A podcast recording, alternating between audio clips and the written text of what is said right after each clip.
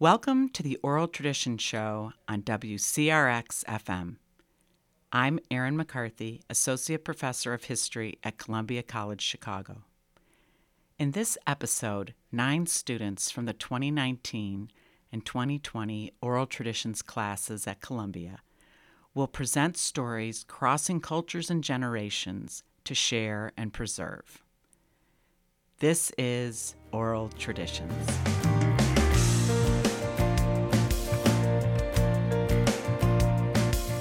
At sixteen, Bracel Martinez's father left a little town in Mexico for the United States to pursue his American dream. This is his story.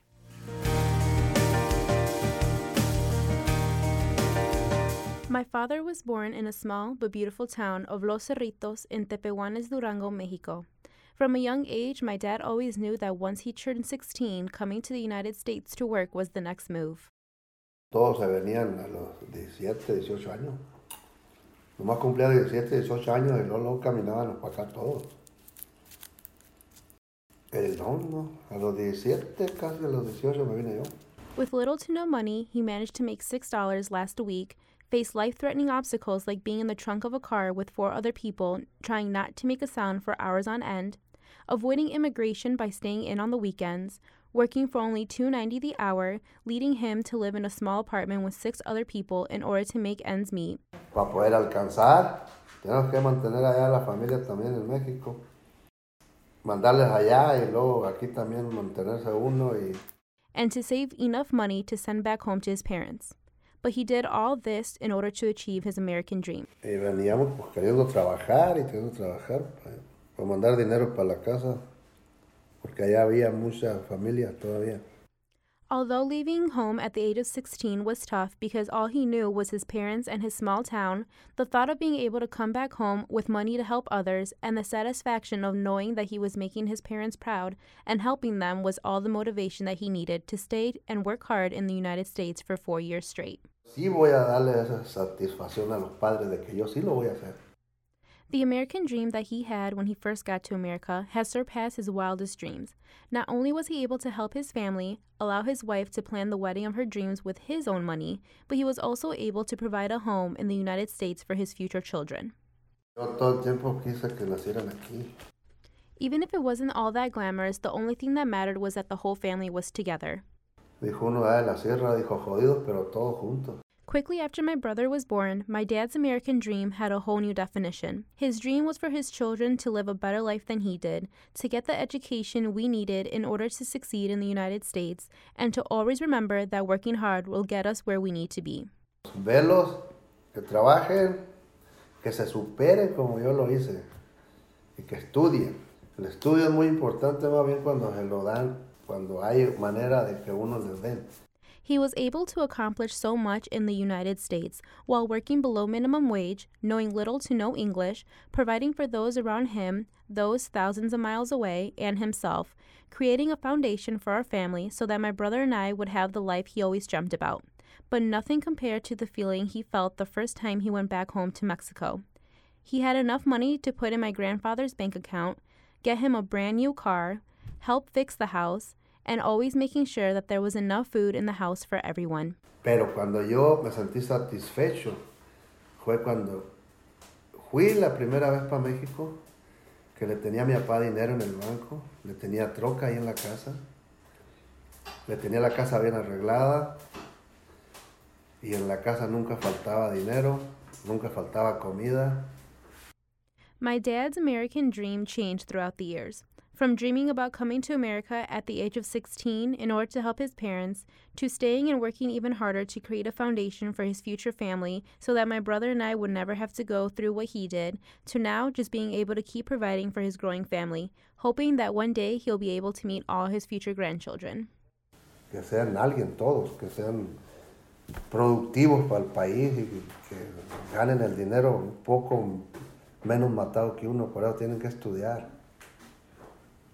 Para que no trabajen como uno. Nosotros no, yo cuarenta años bajo mando de todo y metiéndole bonito porque se ve, si lo ven a uno que le saca el trabajo, ahorita lo corren. Ya cuarenta años, no. Growing up, I was fortunate enough to be in a family where family dinners were mandatory. We waited for everybody, there was no eating alone, and there was especially no eating in rooms. I always thought that this was lame, but now I'm starting to realize that it was something special. It was a time where we would all be together, hearing my dad's crazy stories while eating frijoles y arroz, and this was one of them. I never thought that by hearing my dad's story about his journey to America would help me discover why I am the way I am.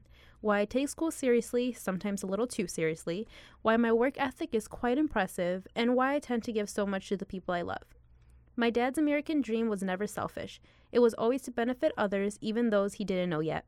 My dad was once an illegal immigrant that only had good intentions. He wasn't a drug dealer, or a criminal, or a rapist. Porque no todos somos iguales. Todos, muchos venimos a trabajar, a prosperar en este país. Y ayudar al país a que prospere también. Porque lo del país este, sin el emigrante, no es nada. Pero lo emparejan a uno, es lo que uno se agüita a veces, porque lo emparejan a todos. Sí, ahí vienen muchos, vienen a ver si nomás a hacerse vagos, a robar, a matar. Otros vienen huyendo de sus países porque mataron allá o porque tienen crímenes. Pero no todos venimos así. Y es todo por ahora. Se despide quien los aprecia de todos modos porque estamos aquí en los Estados Unidos. Rodolfo Martínez Cáceres. My American dream is to make my parents proud, so that they know that their sacrifices were never taken in vain. To use my education to benefit not only myself, but my future family as well. My American dream is to accomplish everything my parents dreamt for me, and then some. And I owe it all to my greatest why, mi familia.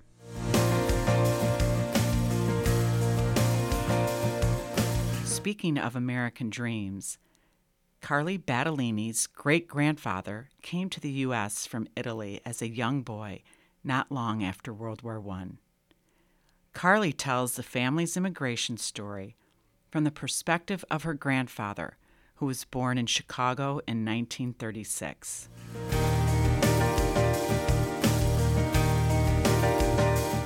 I I'm from a big Italian family, and family is very important, important to us. And my grandfather is eighty-four years old, and over the course of my entire life, he shared several different stories with us, um, from family to him traveling the world and all of his experiences. And I wanted to tell this story because it's part of my family's heritage, and it's kind of the also the start of our family over here in the United States. Um, and I wanted to tell this story as well because it made me think about and appreciate the life that I have, and that I very well might have had a completely different life if my grandfather had not immigrated from Italy to the United States. So here it goes. I did not record my grandfather speaking, but I did write down everything that he said pretty much word for word. So my grandfather's name is Rick. So this is from the perspective of my grandfather, Rick. My grandfather, Angelo, was born in Italy in a little town in the Tuscany region called Colotti, where, if you know, is the town where Pinocchio is from. Growing up, his parents were sharecroppers. They were very poor, so they would send out my grandfather all over Europe, and he sold little porcelain figurines to bring in extra money for the family. He'd be gone three to four months at a time, and when he was only a little boy. Times were so different. When he grew up, he met my grandmother. They moved to the United States, where they had my dad, Leo. He was born in nineteen oh nine in Iron Mountain, Michigan, which is in the Upper Peninsula of Michigan. When he was a few years old, his mother, my grandmother, took ill, and the doctor recommended that they move to a warm climate. Because of my grandmother's health, my grand- my dad took the doctor's advice and moved his family back to Italy. When they got back to Italy, World War One broke out, and my grandfather Angelo was drafted into the Italian army. While he was out at war, my grandmother passed away. So my father and grandfather remained in Italy until the war ended, and then decided to immigrate back to the United States. They went back to Michigan for a little while, where my grandfather worked as a baker. There were copper mines in the area where they lived, but they started to close up, so there was very little work. He decided to relocate to Chicago. Now, at this time, my father was in his teens, and because he lived in Italy for most of his childhood, he only spoke Italian. He had to learn English all over again. a big struggle for him. Moving to a new country is hard enough. Not knowing the language makes it even more difficult. They decided to move to Chicago because they had relatives who already lived there. When they moved, my grandfather remarried and had my Uncle George. They moved to the north side in an area called Cabrini Green. It was an all-Italian neighborhood at the time. It was about six blocks that ran from North Avenue to Division Street. Once they settled, my grandfather continued work as a baker and did odd jobs along the way as well. They were very poor, had little money to go around, but enough to survive. As my dad grew up, he would work odd jobs to help out with finances. He actually built the subway underground here in Chicago. That was one of the jobs that he had. When he was about twenty-five, he met my mother. They married and had me in nineteen thirty-six. My brother was later born in nineteen forty-six. We grew up in the same area, Cabrini Green, and we all lived in one house together, a brownstone that had three levels. My grandparents, myself, my brother, and parents, even my Uncle George. We all lived under one roof. We had one bathroom. Not an ideal living situ- situation, but we had each other. The whole neighborhood was like one big family. My dad got into the trucking business when I was growing up. He drove a truck for years and then became a dispatcher. I worked odd jobs like he did when I was old enough. And then when I graduated high school, I joined the Marines. When I came back from deployment, I got a job at the Continental Bank in Chicago where your grandmother worked. I used to play baseball with my friends, and after we met, she would come to our games. I was smitten from the moment I met her. We had our first date in July, and by August, I proposed. We married in nineteen sixty and had your father in nineteen sixty-one. Then came your Aunt Sue in nineteen sixty-three. I worked more odd jobs to support the family. I bought a little diner for a bit. That didn't go so well, so I became a milkman. Then I became a salesman for a coffee company downtown. From there, I started working at Victor, a technology company, as a salesman. I traveled the world selling our product and then worked my way up and ended up buying the company in nineteen ninety. I sold off the business, retired in two thousand three. I was able to have all of this, the opportunities, and the life that I've lived because of my grandfather and the sacrifices and choices that he made. If he hadn't come back to the United States, I very well might have lived in Italy and not had the opportunities that I did, or met your grandfather. It all goes back to that one decision.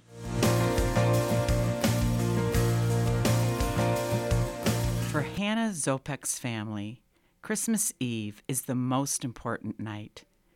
She talks about their tradition and shares a family favorite story about how they keep the magic alive.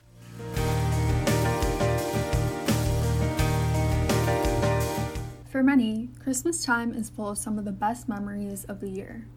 On my mom's side of the family, Christmas Eve is when most of the excitement and festivities happen. My grandparents, who we call Mama and Papa, always have Christmas Eve at their house, and when you walk into that house on this special day, you may see a variety of things. There are kids hopped up on sugary desserts, running and screaming with excitement, adults in the kitchen, preparing the next wave of food to be brought out, and others just drinking and catching up. The stars of her family are my four little cousins, Harper who's ten, Gavin who's eight, and Beckett who's six, are all siblings, while Trey, who is seven, is an only child.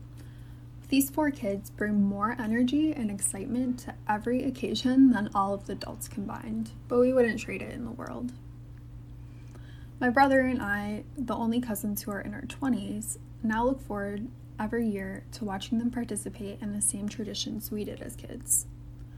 The main tradition we do every year is having Santa come on Christmas Eve night so the kids can open their presents early. After finishing dinner and sitting and chatting at the table for a while, the young ones start to get antsy because they know exactly what's coming, or better, who's coming. As a part of the tradition, the kids go upstairs to Mama and Papa's bedroom and climb into their giant bed. One or two of the adults follow them up to read a short Christmas story before they all hide under the covers and try not to laugh. While this is happening upstairs, downstairs, the rest of the adults are quietly running to their cars outside to bring in the presents that filled up their trunks. We tell the kids, "You need to pretend you're sleeping or else Santa will see you're awake and skip our house." After trying to get them to stay quiet, which they never do, they finally hear what they've been waiting for, their go signal. A jingle bell rings and a ho-ho-ho, which belongs to Papa. They come running down the stairs to see the front room floor piled with presents just for them. And all the adults look at them and say, "Oh my gosh, he was just here, you missed him." The kids run to the window to see if they can catch him leaving, but they're always too late. This tradition is so magical and special to be a part of because the kids have so much hope and belief that keeps the Christmas spirit alive. My family has been doing this tradition since my mom was a kid, and her mom's favorite story to tell is when they were just getting the hang of this tradition. My mom and her two sisters were only a little bit older than my cousins now. My mom was at the age where she was just starting to kind of question her belief in Santa. Was he real? Was he not? What's going on? So every other year, the kids raced down to just miss Santa, but this year was different. My mom came down the stairs to catch Santa in the act. She came downstairs to find a chubby man dressed in Santa's bright red suit, along with this white beard, who was unloading presents underneath the tree for them. She said she ran up to him and asked him to help with the presents, and she was just so honored and excited that she met the Santa and was helping him. When you hear this story, it's such a nice, sweet thought and memory to have, about a little girl having her faith in Santa and Christmas restored. However, the story comes along with a photograph of my Uncle Danny, who was dressed up as Santa that night, and he looked absolutely ridiculous. He was wearing red corduroys, a black t-shirt that had a pillow stuffed inside to make him look chubby, and he literally had cotton balls glued all over his face to make it look like a beard. You see this picture and think, how in the world could she believe this was actually Santa? But I think that just proves how much hope lies within kids and how much these traditions mean to them.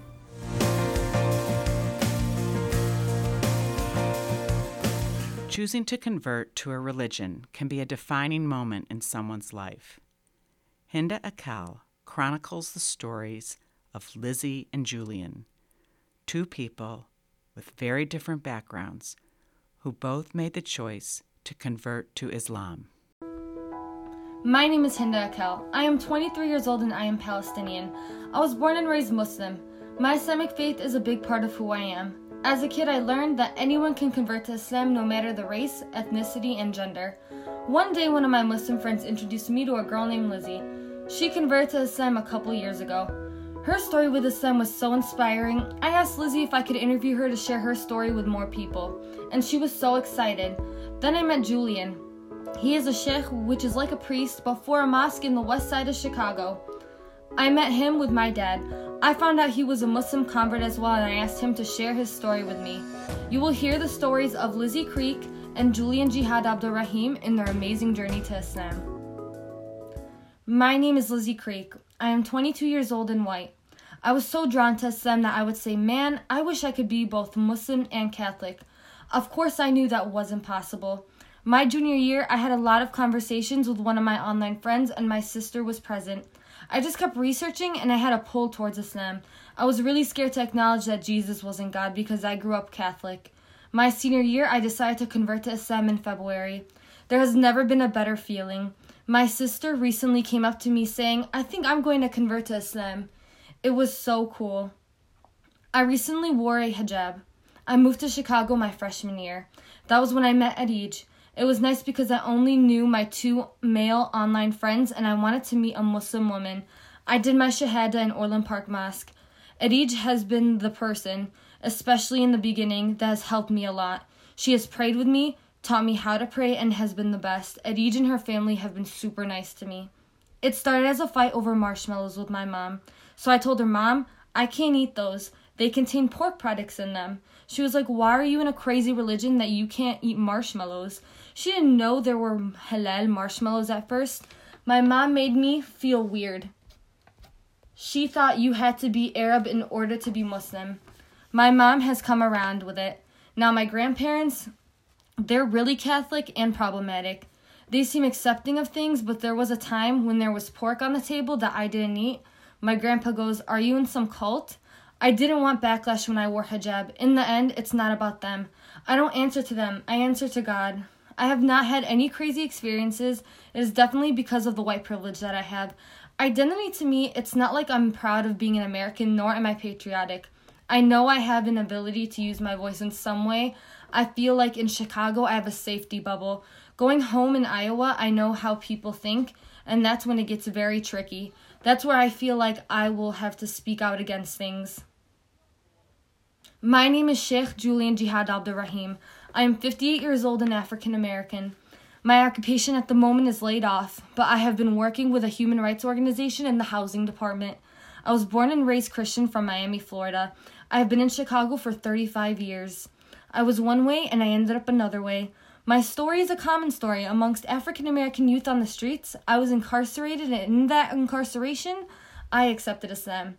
I've been Muslim for about thirty years. The trauma was these streets. I came from the streets. In the midst of my incarceration, I met somebody that I respected a lot that introduced me to Islam. I knew what was going on out here, that Islam was a good fit for me. My family, who is in Florida, was very accepting. My father's side is Catholic. My mother was another denomination of Christian. Everything has been pretty smooth since I've been Muslim. The Shahada was the help. There have been a lot of people on the streets that I made Shahada to. My wife being one, I gave her Shahada. I've also done prison work in the county jail, and what I encountered out there and in here, everyone has had a dire situation. Pretty much, that's what I call the Malcolm X story. Most of the people I know are so similar with drugs, robbing, and committing crimes. When they go out in the penitentiary accepting Islam, that's pretty life-changing. I'm from the South Side. You know, it's kind of like Muslims in the inner city, we insulate. People, they don't know a lot about Orthodox Islam and the Nation of Islam, but they're seeing more and more of our families accepting us. They kind of protect it. I'm expecting the way things are going in America moving forward is unknown. Learning about these two was such an honor. Their stories teach us to follow your own path in life. I hope we can all learn that through every struggle there is faith. No matter what you believe in, as long as it makes you happy, then you are doing something right.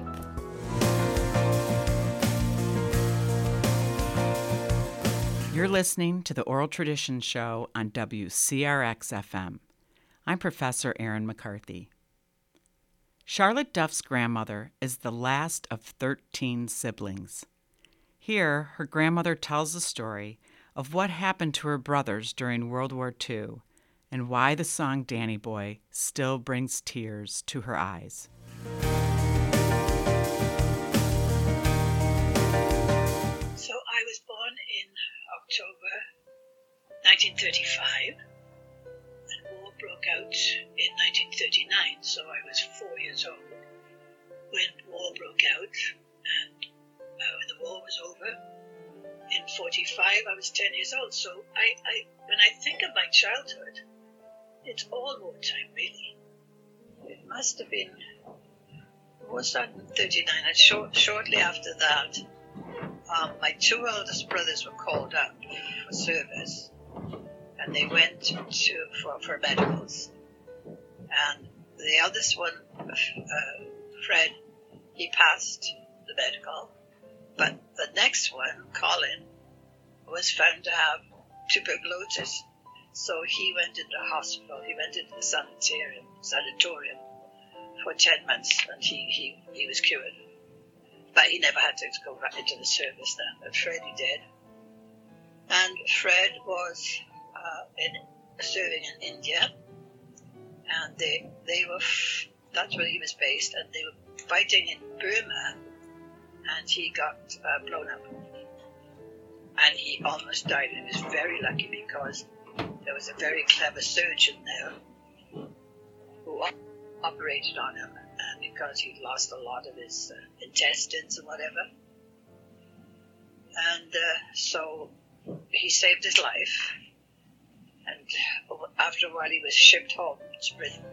Uh, my mother's youngest brother, Daniel, Danny, uh, was a, he was a career army. He was a policeman, but then he was he, he, um, he was a, he was a, an officer. He was a lieutenant, and of course, my mother was devoted to him. I think she was about, she was the youngest of the family, and I think he was born probably when she was about six. So he was, she, you know, he was her, her companion from the time he was very little. In nineteen forty-four, that was the year that my brother was blown up in Burma. Um, he was killed in at Arnhem. It was during the Battle of Arnhem in in Holland, and we don't know exactly um, how he died. We rather think that he was he was um, doing observation in an airplane of the battle and whatever. We think the airplane must have been shot down, and he was buried um, in a huge um, British cemetery called in Nijmegen, which is on the border of Holland and Germany. I've been there. I've seen. I've been there to see his grave. And uh, because my sister lived for many years in Germany after the war, um, most of the family were able to go there and visit that grave. I spoke, especially my mother. In that year, she lost. She lost her mother, her brother, two brothers, a mother and two brothers. Freddie was uh, almost killed in Burma. So that was a bad year for them. That's why uh, we have in this, you would, you would know, in your mother's generation, we have a Daniel and a, and a Danielle. It was, it was so, so sad. Oh, oh Danny boy. Danny boy. The, type, the, the pipes, the pipes are calling. From glen to glen, down the mountainside, and uh, yes, so uh, that that made my mother cry every time she heard that. She would think of uh, of Danny, her favourite brother.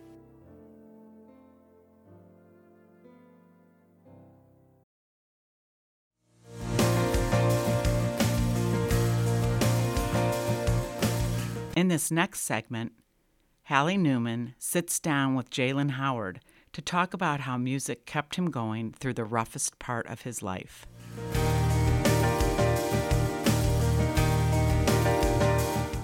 First off, would you mind introducing yourself? Yeah, my name is Jalen Howard. I'm twenty years old, and I'm born and raised in Peoria, Illinois. When you were younger, how did music affect you? Uh, music affected me growing up my whole life period because I lived in my grandparents my entire life. So I was uh, raised in the church and just introduced to their music uh, when they were growing up. So I was always uh, listening to Motown, funk, and that old blues feel to it. So I've just always been surrounded with different types of music growing up. When was the first time you felt a deep connection to music and knew that that was what you wanted to pursue? Uh, the first time I uh, felt a deep connection and knew this was something I wanted to do was when I went to Guitar Center uh, and bought my first guitar, and that was January second of twenty eighteen. And when I first started playing, I was like, wow, like this is definitely something I can see myself doing uh, for life, hopefully. Even though I just picked it up, I knew it was something uh, special about it. Absolutely. What made you buy your first guitar? Uh, what made me buy my first guitar, uh, so growing up, my life was a little bit rough. Um, my mother passed away when I was two months old, and then on the first day of junior year, my father passed away on the very first day uh, of a sudden heart attack. So uh, that was my way out of dealing with anxiety and depression and just going through uh, like depressive thoughts. And John Mayer's Gravity was a song that was the one that made me go to Guitar Center and buy my first guitar, because that song talks about things in life bringing you down. And obviously having both parents pass away before you're seventeen years old is rough on a kid's head. And just that song was really motivated me to do something with my life and actually try to pursue something I love doing and love listening to music. Going forward, what opportunities have your talents given you with playing guitar? Oh uh, yeah, the opportunities I've gotten with my talents, uh, playing guitar, uh, just blowing up on a social media app called TikTok, uh, and just having a lot of followers from that, just posting guitar videos and singing videos and uh, piano videos. It's just something that's been really cool, and just getting messages from random strangers from all over the world is something I can't even wrap my head over. Uh, and it's just been really cool. I get to talk to a lot of producers, music producers all over the world. So that's really cool. And just getting them to see my videos and just let them hear my music is just something that I can't even like fathom, and it's just a really great feeling. I guess you kind of answered this, but if there's anything more specific, when was a time you needed music the most? Uh, the time I needed music the most was when my dad passed away on the first day of junior year. I was just re- in a really deep, depressive state of mind, and I wasn't doing well. But um, I just kept a smile on it, uh, on my face, and just tried to keep going and keep doing school and like sports and stuff, and let everybody know that I was fine. Because just growing up, I've, I was considered that strong friend in the friend group. So I didn't want uh, anyone to see me vulnerable, and just music was my way out of dealing with everything. Lastly, what advice would you give to those who are struggling to find the light? Yeah, uh, John Mayer's Gravity talks about uh, things in life bringing you down, and it's one lyric that says, just keep me where the light is. And basically, that was a song lyric that made me not commit suicide, and that just means a lot to me because, you know, it's basically saying to me, uh, bad things won't last forever. And, like, you'll get through it no matter what you're going through, and you just got to keep pushing and remember who you're doing it for, and, and you just got to mainly do it for yourself. And when that light finds you, bask in it. Realize that light has the power to outweigh the darkness. Just keep me where the light is. Just keep me where the light is. Just keep me where the light is. Come on, keep me where... Despite losing her grandparents before she was born, Madison Thornton was still able to feel a connection to them through her great aunt, who passed down their stories and their values.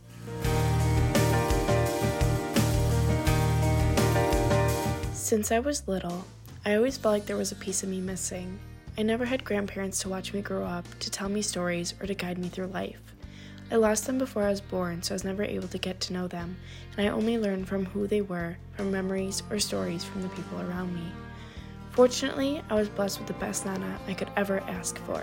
She is my great aunt on my mom's side and is the closest thing I've ever had to a grandma. She has helped raise my mom, me, my sister, and my cousins, who I would say all turned out to be remarkable women with such strength and compassion. I'm dedicating this audio story to my Nana and to hear from her words what it means to raise strong, independent women and to reflect on my Grandma Cindy, who would have loved being here today.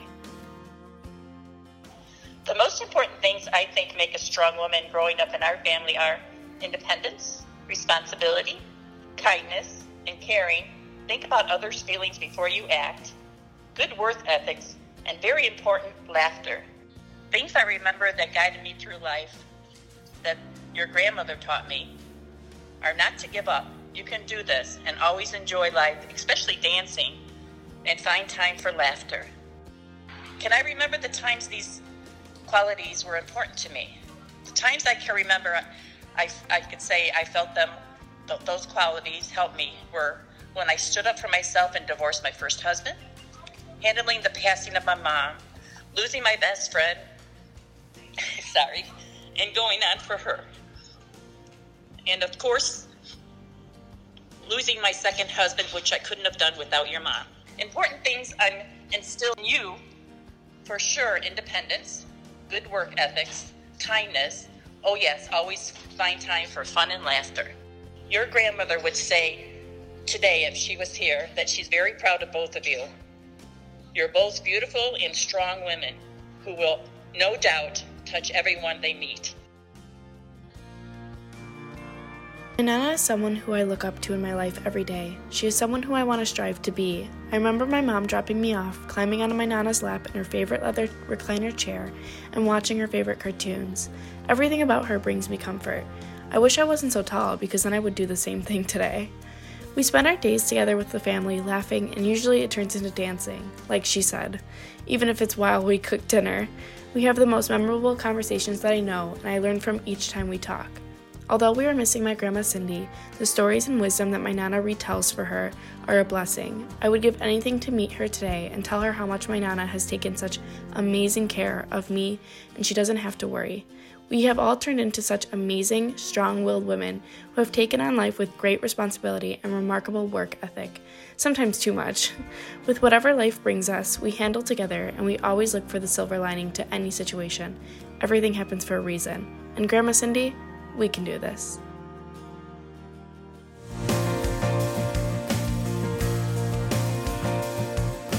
Marian Duncan took the opportunity presented to her by her oral traditions class to learn the story of how her grandmother came to the United States from northern Mexico.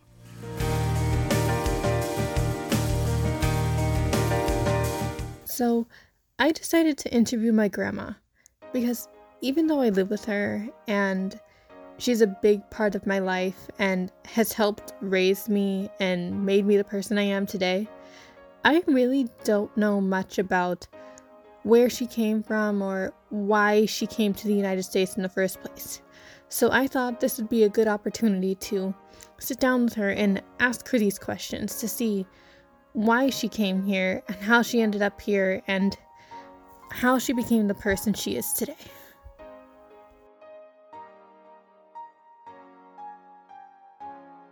Nací en la ciudad de Zacatecas, en el norte de México.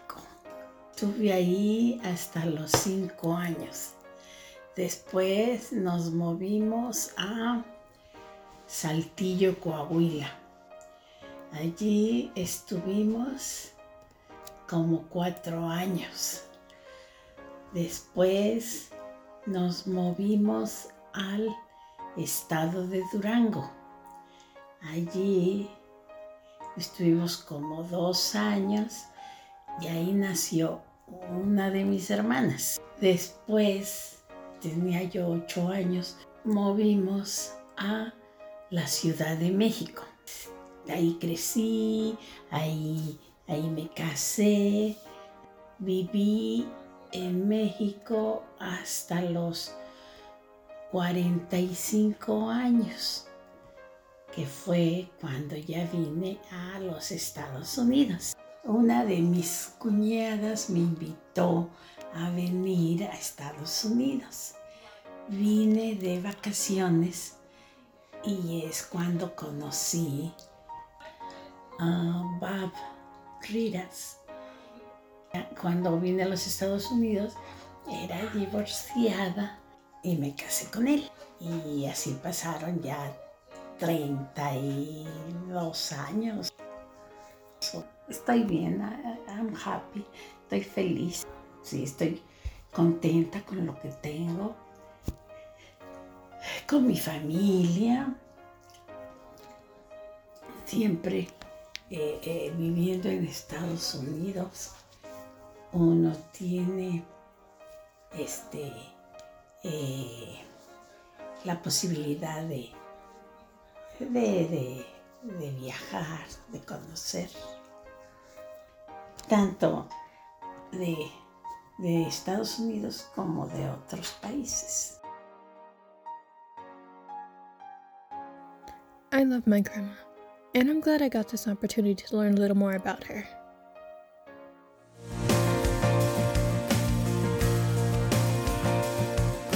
In this last segment, Angelica Wasilewski talks to her mom about being a frontline nurse during the early days of the covid nineteen pandemic and the stresses of social distancing from your family, making sure you have enough personal protection equipment, and the nagging worry that you might bring the virus home. Hi, Mom. Hi. Um. So, uh, can you tell the audience your name and uh, what hospital you work at, and uh. Can you also tell us, like, what type of nurse you are? Hi, my name is Susan. I work at Gottlieb Hospital. I worked at Medical Surgical Unit. Okay. Um. So, like, can you tell me how you felt about when the coronavirus started to hit the United States? I was scared because that's really... As what they said, that that's really a deadly virus and it's new to us, so I was scared, but I have no choice. How did you feel when you had your patients die on you? Or did you have any die on you? I didn't have any, but I have a patient that's critically ill and we have to transfer them to I C U. It's either they're going to be intubated or they give like a treatment that we couldn't do it on our floor. That's only this I C U can handle it. So, I know that you and I sometimes joke about how you come home and then we scream at each other to like stay six feet apart.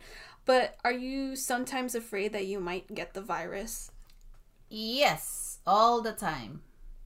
And I get like sometimes if I could only not go home, if I could only isolate myself from my family, I will I would do it, but I have to come home. Mm-hmm. But as much as possible, I sh- that's why I don't want to be like, I have to get in downstairs and I don't want you to like be like close when they come in because I don't want you to get the virus. But I don't know, but I've been like changing my clothes when I come home, but who knows if you still have it. Mm-hmm. Um, can you say that you, you and your coworkers sometimes like quote unquote steal surgical face masks to bring home?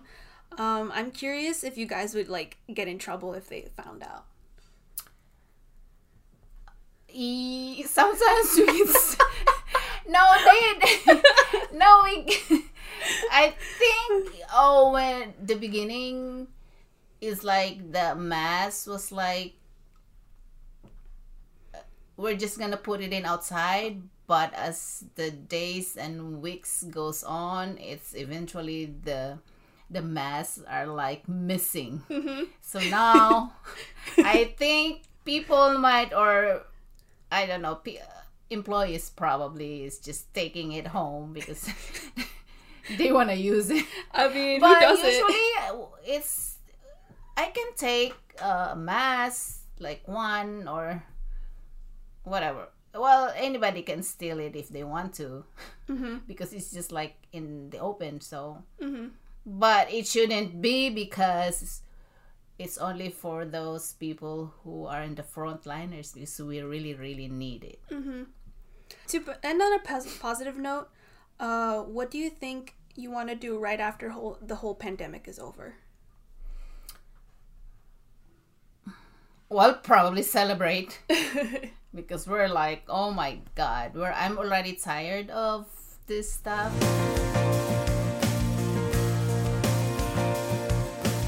Thank you for listening to the Oral Traditions Show. I'm Erin McCarthy, professor of the Oral Traditions class. The Oral Traditions Show is made possible through the collaboration of the Humanities, History, and Social Sciences Department and the Communications Department at Columbia College Chicago. Thanks to the twenty nineteen and the twenty twenty Oral Traditions classes and Zach Cunning, production intern for W C R X F M, for producing this episode. Thanks again for listening to Oral Traditions on W C R X F M.